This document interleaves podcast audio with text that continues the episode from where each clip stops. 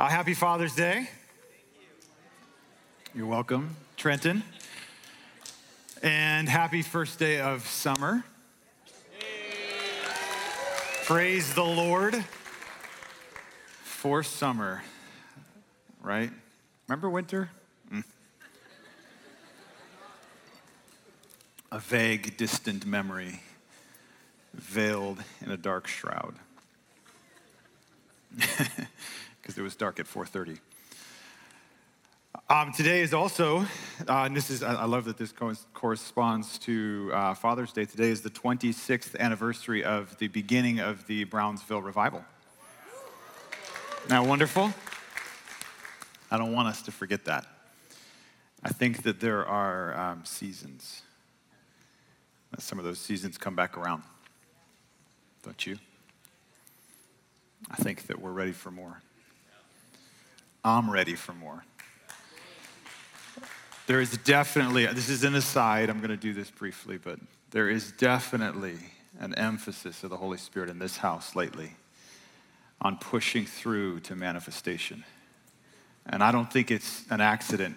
When you have prophetic leadership and you have apostolic leadership, sometimes the prophetic is seeing things that the apostolic hasn't defined or hasn't figured out how to apply yet because it's still vague, right? But if you look in our worship, um, in our staff chapels, in our sermons, you could go back the last 10 sermons, each one of them is about presence.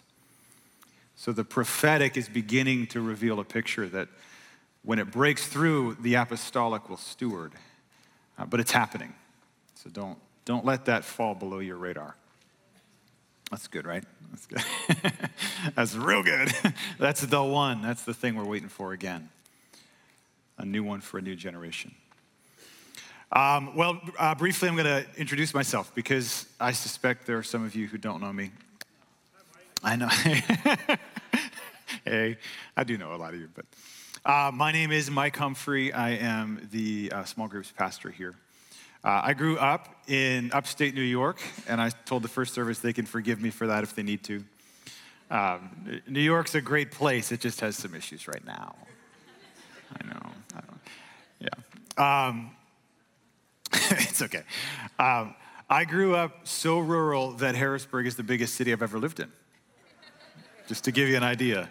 There were more, and this is not an exaggeration by any means, there were more cows than people in my county.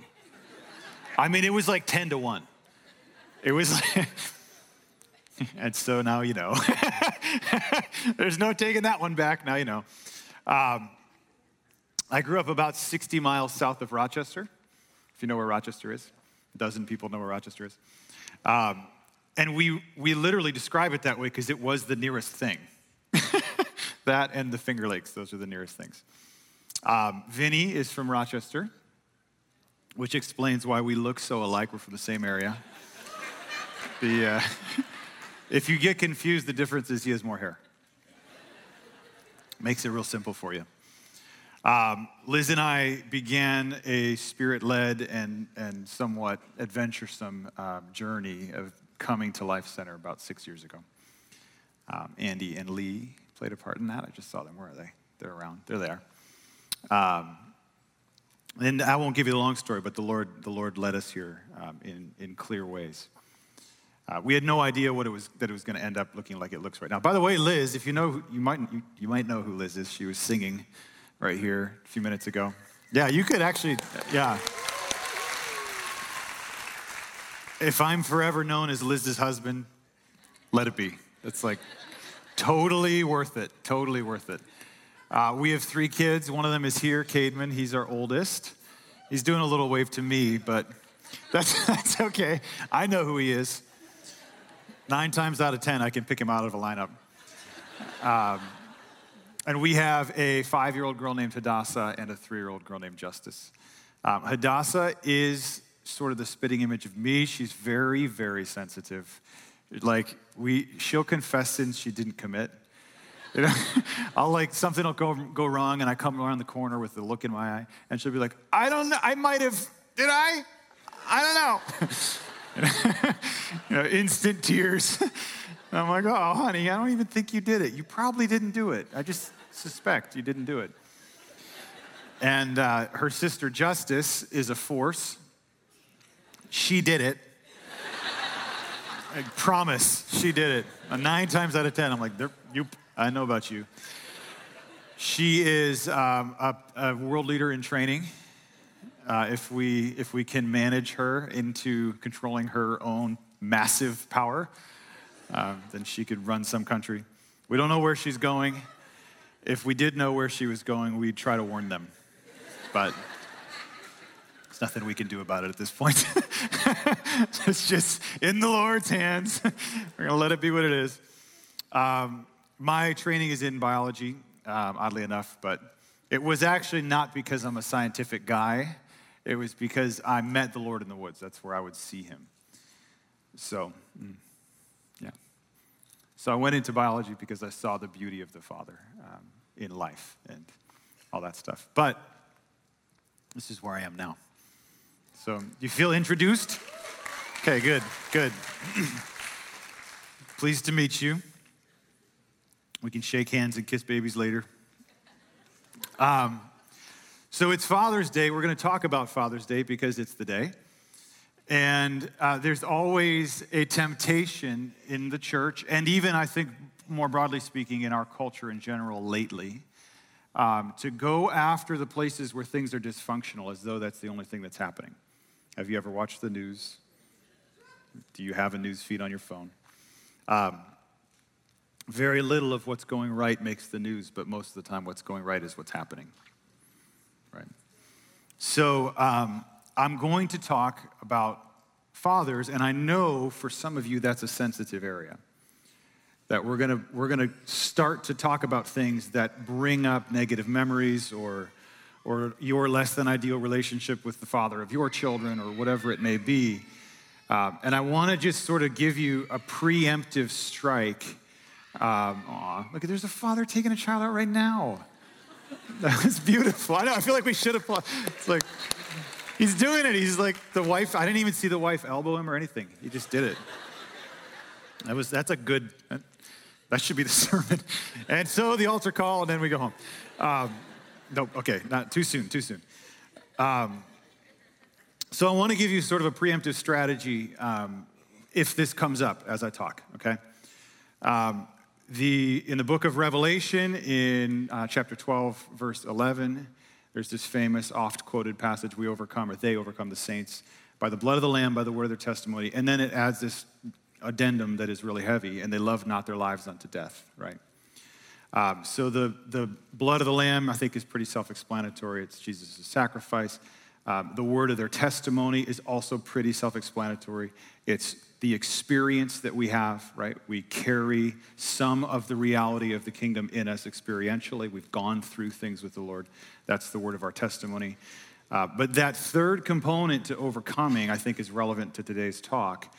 Uh, the loving not your lives unto death. The word lives, there were three options. He could have said bios, which would be the human, the physical, right?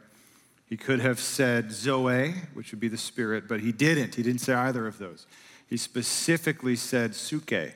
Suke is the root word for psychology, for, uh, for all those things that it's, so if the, if the bios is what sees, and the zoe is the thing that does the seeing inside of us, consciousness, right?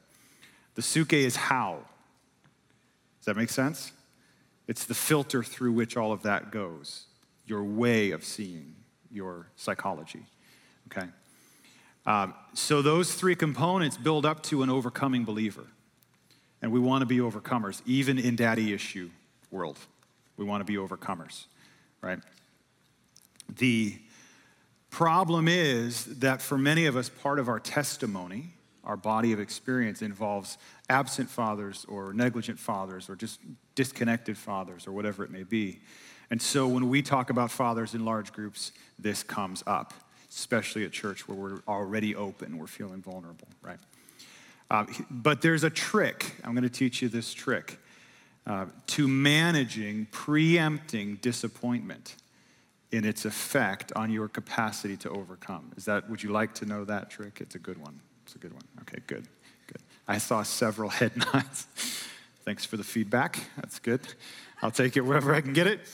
Um, so the trick is this when somebody shares, I think a bubble just came out of my mouth, with. hmm.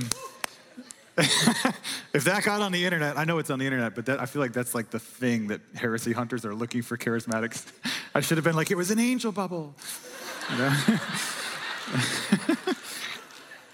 File that one away, you know. Um, the, the trick is in that middle phase, the word of your testimony. It is our body of experience, but when we hear somebody else's testimony without having gone through it, it becomes part of ours. Does that make sense? Somebody tells us about their healing, suddenly we have faith for healing. We may not have even experienced it, but suddenly we've built faith because their testimony in its sharing became a part of our experience that makes it our testimony too. Okay? I'm going to tell some good stories about fathering. If you start to feel something rise up, I want you to take my story as part of your own because we're interacting. Our realities are interacting. And then I want you to love not the way that you see unto death. This means that sometimes we get into this, this situation where we have perspectives, ways of thinking that we're so married to that we won't divorce them even when they're killing us. Okay? If you partner right now with your soul, and you, we're going to do this out loud in a minute, not to love the way you see unto death, then when I share these testimonies, they won't hurt you. They'll help you. Would you prefer that outcome? Yeah, okay. So let's do this, and we'll all do this so that nobody's feeling weird because they're the one doing it. Just close your eyes and put your hands like this. So, Holy Spirit, we welcome you right now to rewrite our actual story. We welcome you right now to dethrone the ways that we think when they're contrary to the work you're seeking to achieve in us. We love not our lives unto death. We give you permission to heal where the pain has at times been a focus. We give you permission to move us forward when sometimes standing still is comfortable.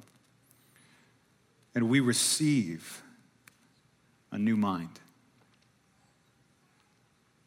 the renovation of the Holy Spirit. So I bless you guys to receive in peace and in wholeness unto the fruit of the Spirit. Amen. Is that good? Okay. Oh my gosh, who said that? Somebody said there's a, yeah, there's a Father's Day video. I forgot about it. It's really good too. So I don't want it. My son's even in it. It'd be really bad if I didn't play it. Um, he'd be like, "Dad, what were you? What were you doing, man?" So yeah, we'll take a, this is a this is a what was it a, a bookmark? Okay, we'll do a bookmark because we have this amazing media team. Uh, have you noticed that all the digital media around here has gone through the roof in quality lately? Right? That's one of those thankless jobs. Those guys actually hate when we mention them, but they're amazing and they're doing a great job, so I'm mentioning them. So enjoy the video. Go ahead and play that video. I'm so glad somebody said something.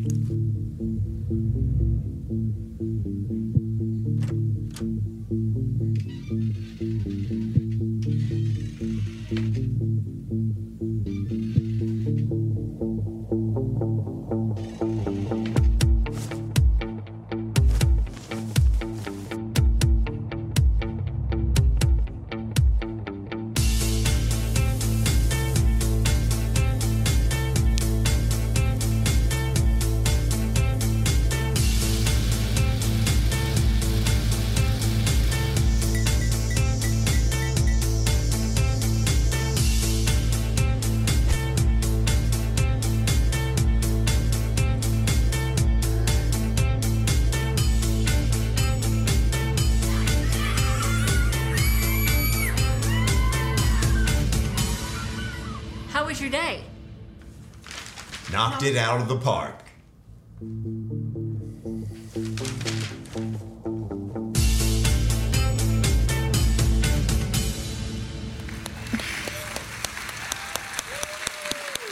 I feel like we should applaud extra long.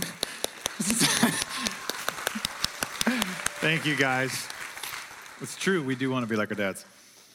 Okay, uh, I'm going to start in about I start in John 5 19, uh, 19 and 20.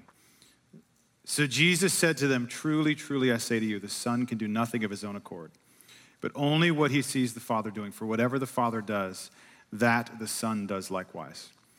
For the Father loves the Son and shows him all that he himself is doing, and greater works than these will he show him, so that you may marvel. So we understand, and there were lots of other places I could have gone with that because it occurs many times in Scripture, but we understand that Jesus is the revelation of the Father. Is that correct? Okay. So we're going to look at one of these unique interactions between the Father and the Son where we get to see both sides of the story. Most of the time when this happened, it happened privately, but there are several examples of it happening where we saw both sides of it. So we're going to look at one of those, understanding two things. One, that that Father is our Father, so we can just take that as it is.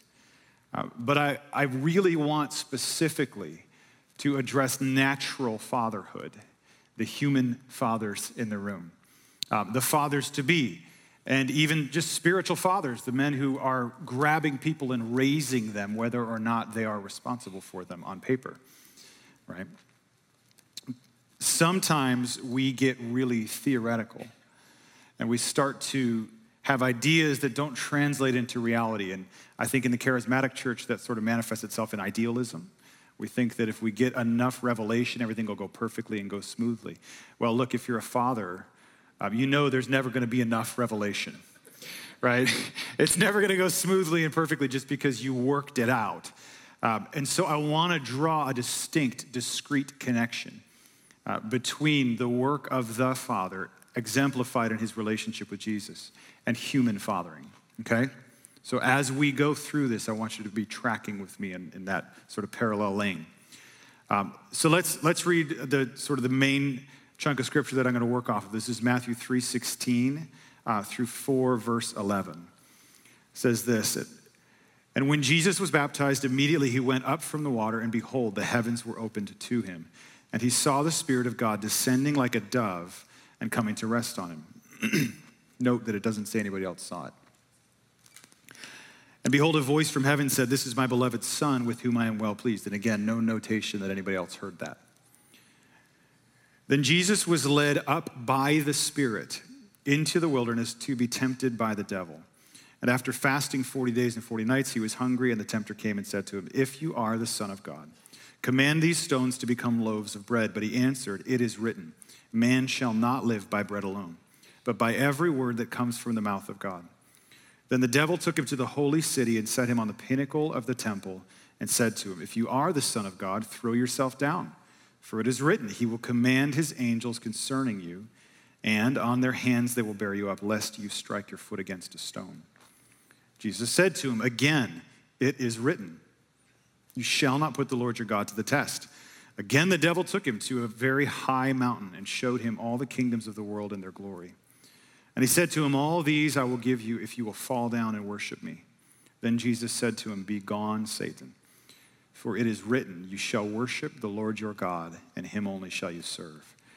Then the devil left him, and behold, angels came and were ministering to him. I'm going to make a couple of points here, and I want you to perceive them all through those dual tracks. So I'm going to tell a story with each one. Uh, so the first point is this the Father leads us by the Spirit. And in parentheses, by implication, so we can trust Him. Okay?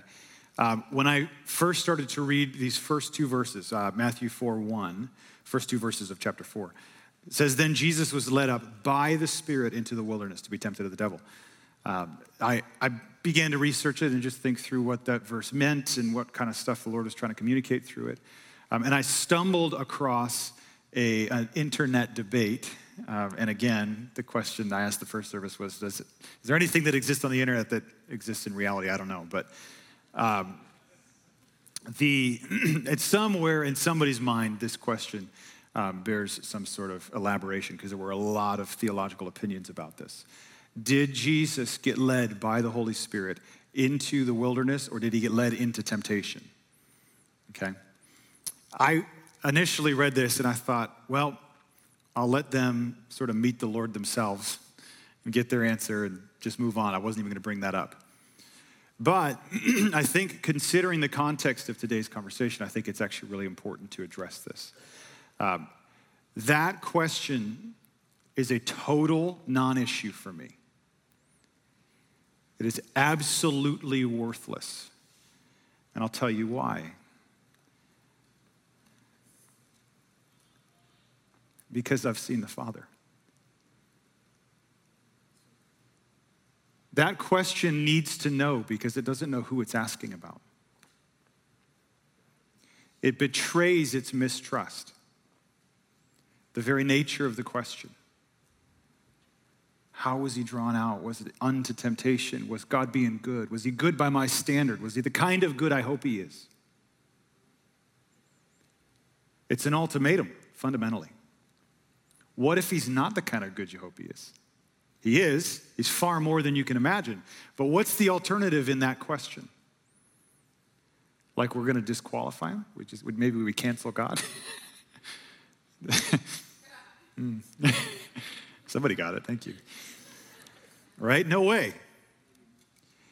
That question and many, many, many others, along with many, many, many sources of pain from personal history and, and, and failure and all those things, disappear at the feet of the Father.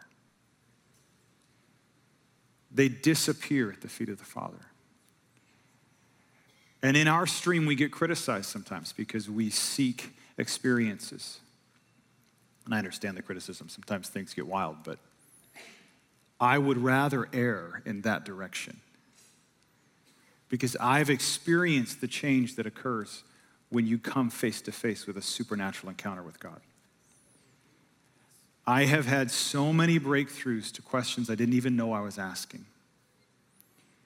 So many places where I had no idea pain was informing my instincts or my decisions, where it just melted away. And I left an encounter different than I came to it, not even knowing what I was seeking, because I sought first the kingdom, right? So I, I thought, well, I'll just kick the hornet's nest. I'll just mention it because it matters, right? It matters because Jesus knows all of this. Jesus is not concerned about whether or not his father is good or has good intentions. And Jesus isn't judging God's behavior. So when he's led out into the desert, I don't care why. And I don't care how. I don't even care unto what. Because we're trusting the leading of the Spirit. It was the Spirit that did the leading. It wasn't vague, it wasn't ambiguous. The Holy Spirit can communicate perfectly. If he needs your attention, he will get it. Right? So Jesus trusted the leading of the Spirit, even when it took him to the wilderness. Here's how I know that. When Jesus got to the wilderness, he didn't rebuke the wilderness, he rebuked the tempter.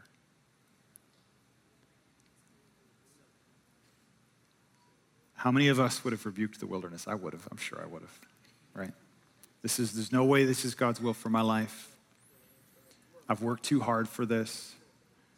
I've stayed holy. Is this the price I pay? We all become a martyr, some sort of self focused weirdo, right? I've got a calling, I've got a destiny. Get out of my way. Difficulty, right? We start the, I can't, I better. Nope. Some hips do lie. Turns out some hips do lie. These saddlebags. More Lord. just it seems edgy. Um, Jesus trusted the Father, so in the middle of this wilderness, he knew what to address. He knew how to address it. And I'm grateful he did because here's what was the inevitable outcome. And I believe that in all of our lives, and if I had time, I'd go into this, uh, that this is the inevitable outcome of those kinds of encounters. Uh, he was led by the Spirit into a wilderness that the Father knew he was prepared for. And that season thrust him into his destiny. The Jesus that came out of that wilderness was not the Jesus who went in. And you can debate the theology about how much Jesus knew and how much he needed to discover. I don't, again, I don't care. I've seen the man. Questions answered. But we know he went in as a local carpenter's boy. And in the verses immediately following this, Matthew 4 12 through 17, Jesus begins his ministry. 4 18 to 22, he begins to gather his disciples. 4 23 to 25, Jesus is ministering to the masses. So, the first thing that we see the Father doing in relationship to Jesus in this passage is leading him by the Spirit. And that causes Jesus to trust. So, the, um, the other side of all of these points is the story side. I have these personal stories I'm going to tell. Um, and they're, they're me and my dad. They're, they're, uh, they're very normal, you know, in a sense. And um, the reason I chose these is because I think, again, sometimes we get ideals in our head that seem unachievable and they're actually debilitating. Uh, my dad is super normal. He's awesome. I think he's awesome, but he's super normal. If you met him, you wouldn't think he was Elijah or something. Um, I mean, you might. He's, he's quite the looker, but. Um, but I want to continue to elucidate this connection between how the Father loved Jesus and what real men can do here on earth, okay? And it's going to come back again and again to the leading of the Spirit. So I was, and I, could, I should have thought about this between services. I think I was between 13 and 15, I don't know, somewhere in there. Um, I was a, a younger end teenager. And um, I, had, I had, as one does, begun to notice the ladies. Uh, so I was, um, I had also noticed that, so this is maybe context to that. I had also noticed that my friends had begun to think their parents were all idiots. Do you guys I was going to say, do you remember that? Maybe you may, maybe you're there. I don't know, but um, there was a time when suddenly I was like, oh wow, that's interesting. His dad's an idiot. His dad's an idiot. Her dad's an idiot. They just tell you, you know, my dad's an idiot. You're at lunch or something at school, and uh, and so I thought, wow, that's an interesting thing. I I had no, my, I didn't think my dad was an idiot. I thought he was awesome, uh, but I liked this girl, so I thought I'll go talk to my dad, right? So I went to him and I said, hey, you know, this is the girl, I'm thinking about her. And um, both my parents knew, knew the family, knew her well. And they said, well, here's the deal. We love her, we think she's great. Also, by way of warning, we see this and this and this. And uh, I bet in a year or two, this and this and this will turn into that and that and that, and it will be worse. Just to, you know, buyer beware, right? So I thought to myself, everybody else, everybody else's parents are idiots. Maybe mine are too. Never struck me as idiots before.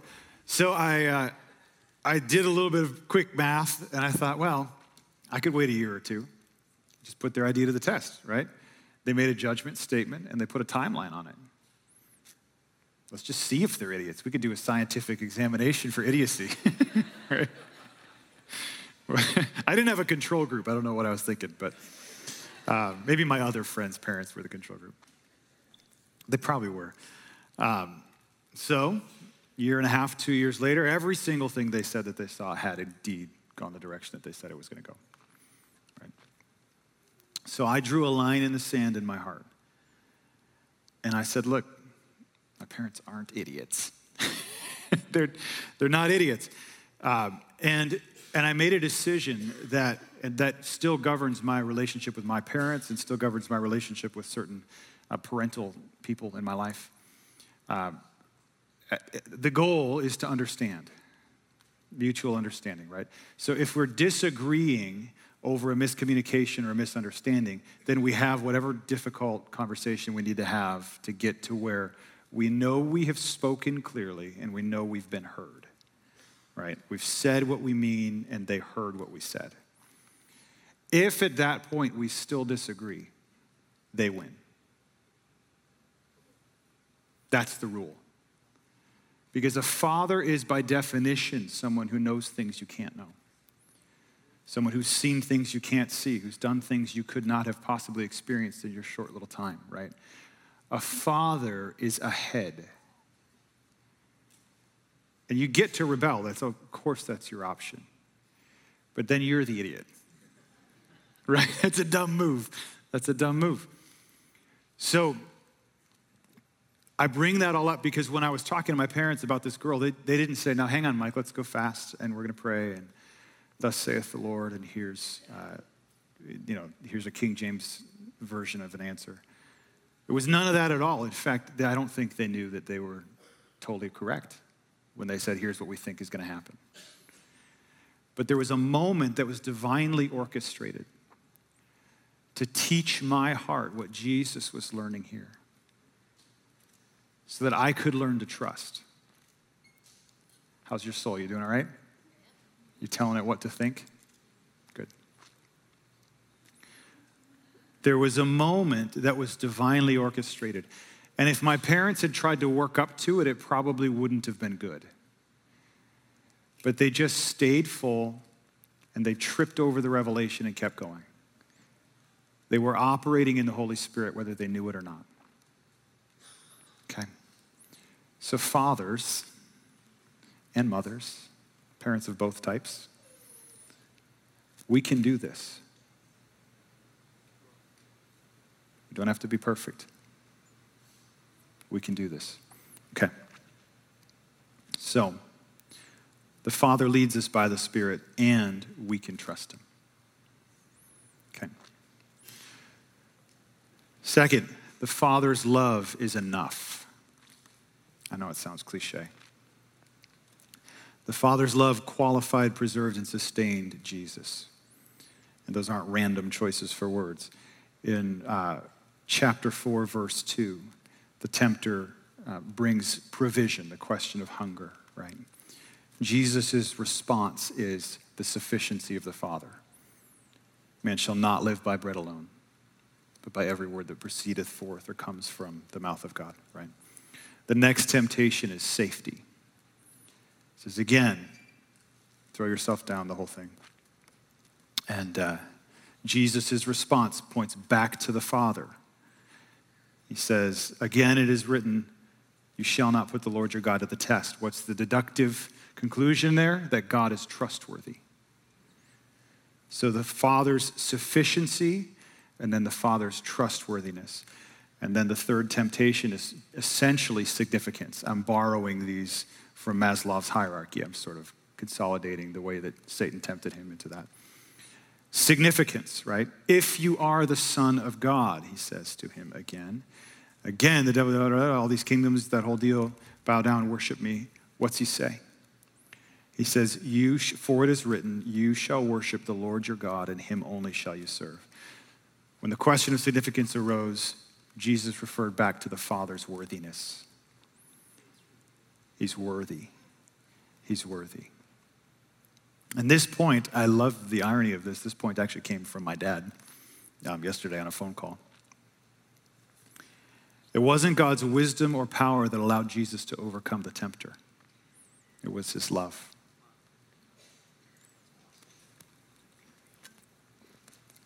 It was his love.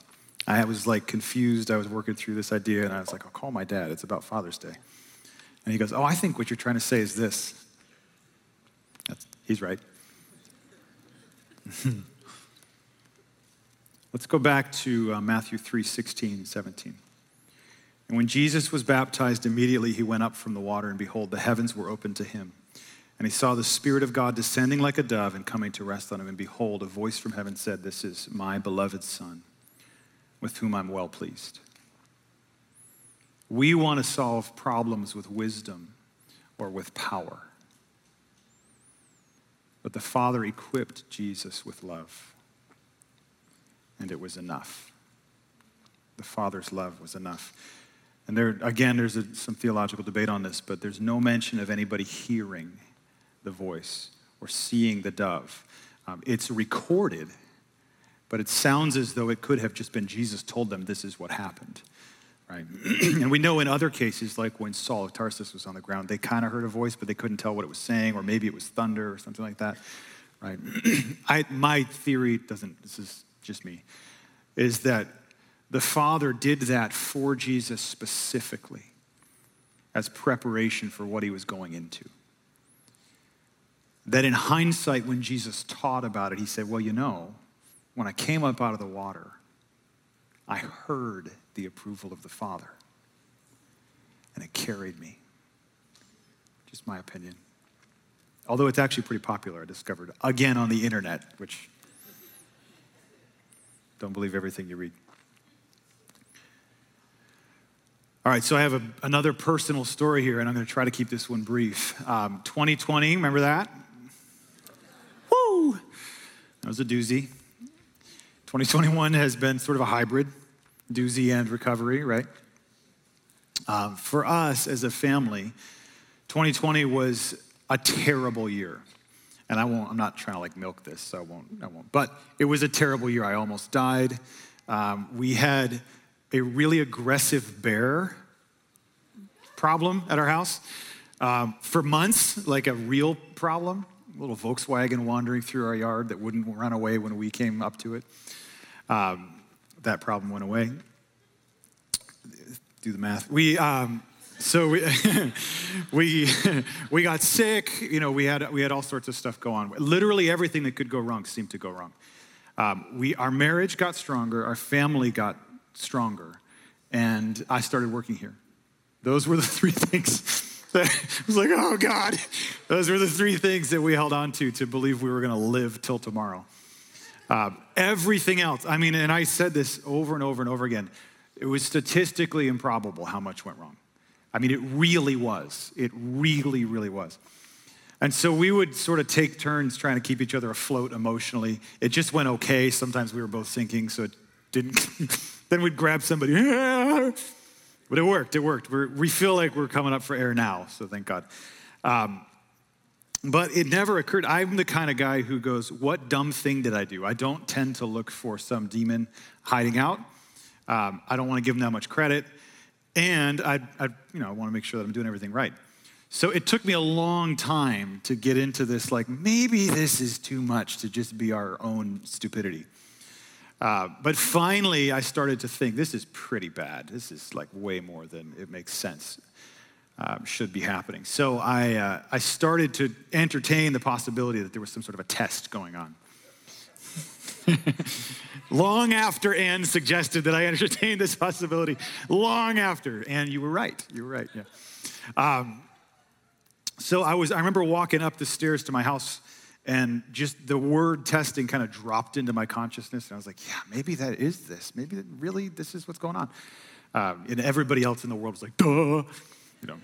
But I so it occurred to me, and I, we were kind of in a hurry, so I didn't say anything to Liz or anybody. I just went to the house. Uh, but in this season, we were calling my parents pretty regularly and just crying while they prayed for us, you know. So um, we, this was a night when we did that. So we put the kids to bed, we called my parents, and normally my parents are like really like, ah, oh, you know, they're like really sweet. And so we told them all the things that were going wrong that week, uh, which, you know, was like a normal year for somebody. And, and there was this pause, and I expected some sweet something. My dad goes, hmm, Everybody's faith gets tested. You'll pass. And I thought, oh, there's that word tested. He never says that. He never talks that way. We never even, it was like as far from my mind as it was, it was probably that far from his up until then. But the word stood out to me, right? So they prayed, we cried. I still haven't said anything to Liz or anything about that, um, that moment that it dropped into my consciousness.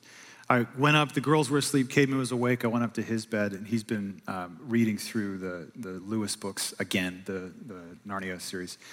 And he said, Dad, I, I had a thought. Um, you remember when they're about to go into the dark isles, and they look at each other and they say, I have a feeling that we're all about to get tested. And I'm like, okay, all right. Third time should be a charm, but it was half a charm, right? So I'm walking down the stairs and I'm sort of reeling from having heard this a third time in about two hours. And the Lord says to me, No, no, no, they're all close. But you test something to find out if it's true. I'm not testing you, I'm proving you. You prove something because it's true. This is the Holy Spirit empowering very average people, two very average dads, me and myself. Or me and myself.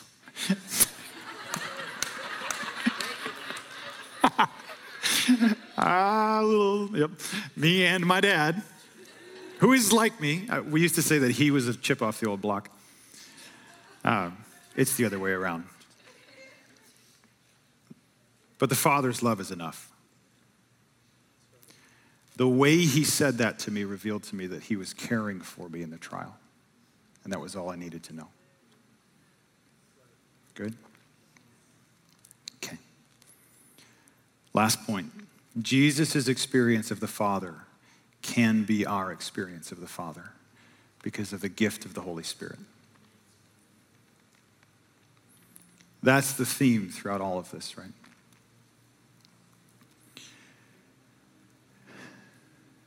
Luke 24, 49 says, And now I will send the Holy Spirit just as my Father promised. But stay here in the city until the Holy Spirit comes and fills you with power from heaven. Philippians 1:19 calls the Holy Spirit the Spirit of Jesus Christ. Acts 16:7 says the Spirit of Jesus did not permit them to travel to Bithynia. Um, Galatians 4:6 says, You Gentiles have become children of God because of the Spirit of His Son in you. The Holy Spirit is the Spirit of Jesus. And we can experience his relationship with the Father through the same Spirit that raised him from the dead. I have one more story. Is that okay? That was weak. That was one more. Can I do one more? Anna approves, so I'm doing it no matter what you say. Um, one of the sort of high water marks of 2020 came early, uh, I think January. Um, I had a thyroid storm, a thyrotoxic crisis, uh, if you're familiar with the lingo. Um, what it means is that my thyroid essentially tried to kill me. Um, it, it, dumped too much of the stimulant hormone. It, it controls every system in your body, just metabolic process, right? So it dumped too much of the stimulant hormone into my system, like 24 hours worth in about 11 minutes. And so what happens to that stimulant hormone is it just gets used as fast as possible. There's no neutralizing it once it's in you. So my body did 24 hours worth of stuff in that time frame. So I was asleep. My resting heart rate at the time was in the low 40s. I woke up with my heart racing easily 150s thought I was going to die. Then, like a dummy, I thought, I'll just, I'll sleep it off. Liz didn't allow that. I went to the hospital. It was a good call, Liz, um, as many of your calls are.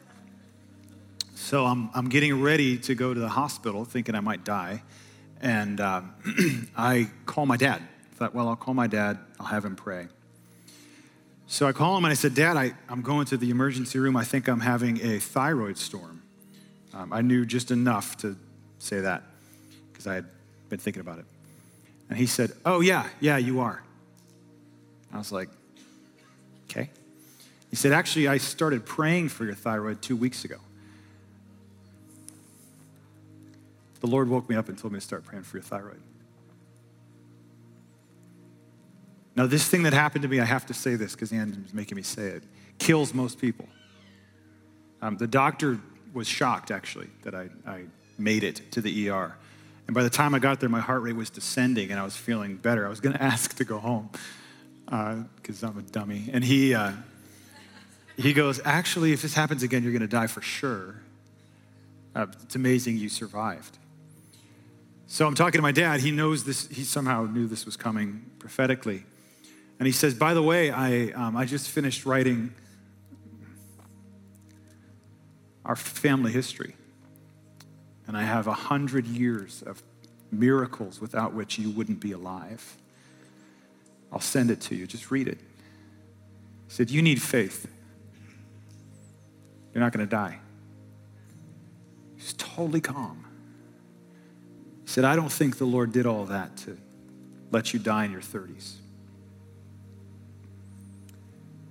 He didn't prepare that stuff because I was having a thyroid storm. He prepared that stuff because he was being a faithful steward. And if you met him right now, based on my description of him, you might be like, oh, right? But he's average. He's like me, he's like you. And this is possible for us. Because this is how the Father loved the Son, and the Son left his Spirit. So we can do this. Why don't you stand?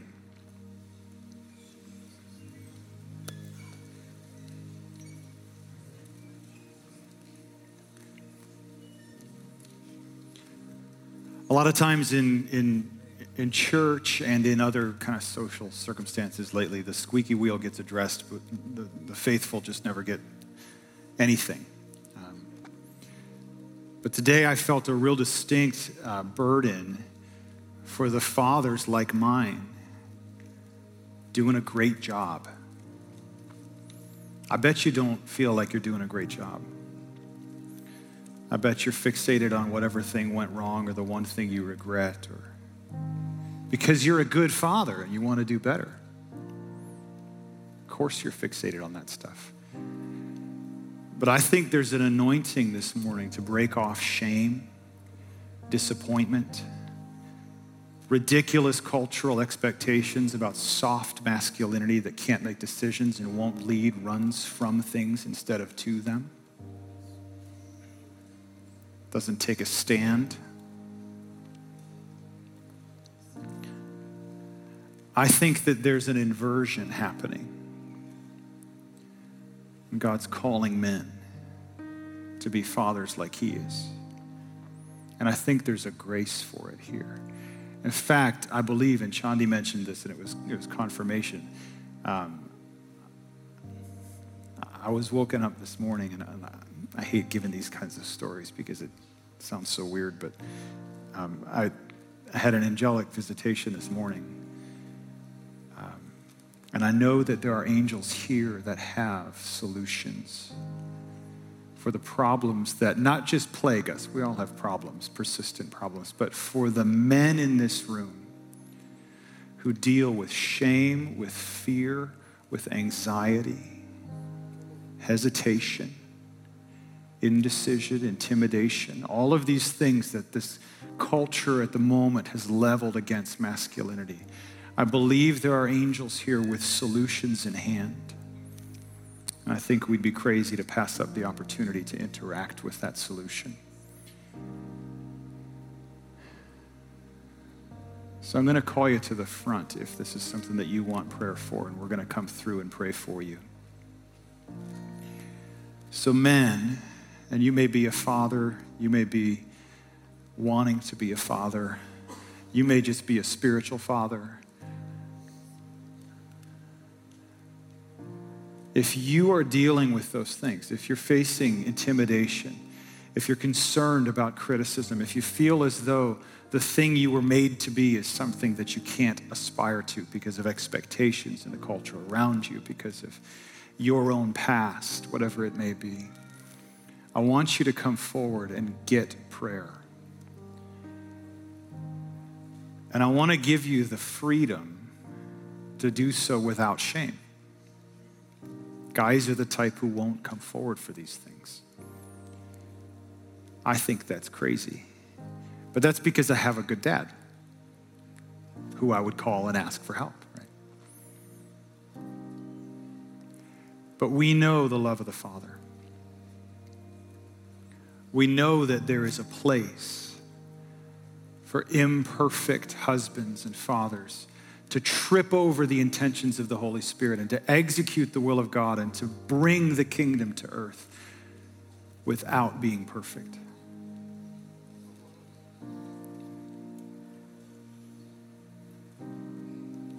So, all we're asking is for the love of the Father to wash over us,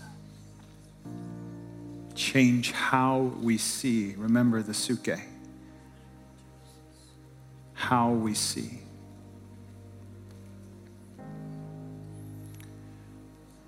And if you're left and you have other things you want prayer for, of course, come up in a little bit here, but I want to address this specifically. Go ahead and just put your hands like this.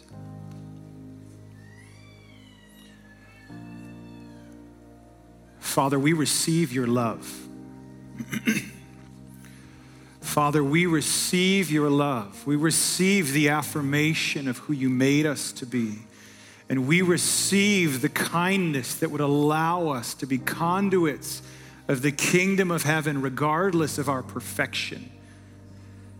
And we move forward. We come and we ask you, Holy Spirit, would you come into our hearts, into our lives? Would you come in a unique way, in an expression here and now that is unique to our experience, that rewrites our history, that rewrites our sense of self, that changes the way we see? Would you lead us? out of shame, out of fear, out of depression, out of anxiety, into boldness, into confidence, into joy, into the eager anticipation, of the expectation of a positive outcome. Would you lead us into faith? Would you make us men that carry the heart of the Father?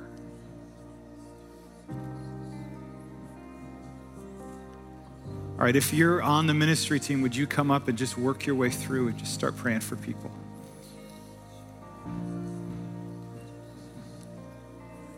Yeah, guys, come on forward so there's some room behind you. And if you're here and you want prayer for anything else, by all means, come forward. We'll pray for you.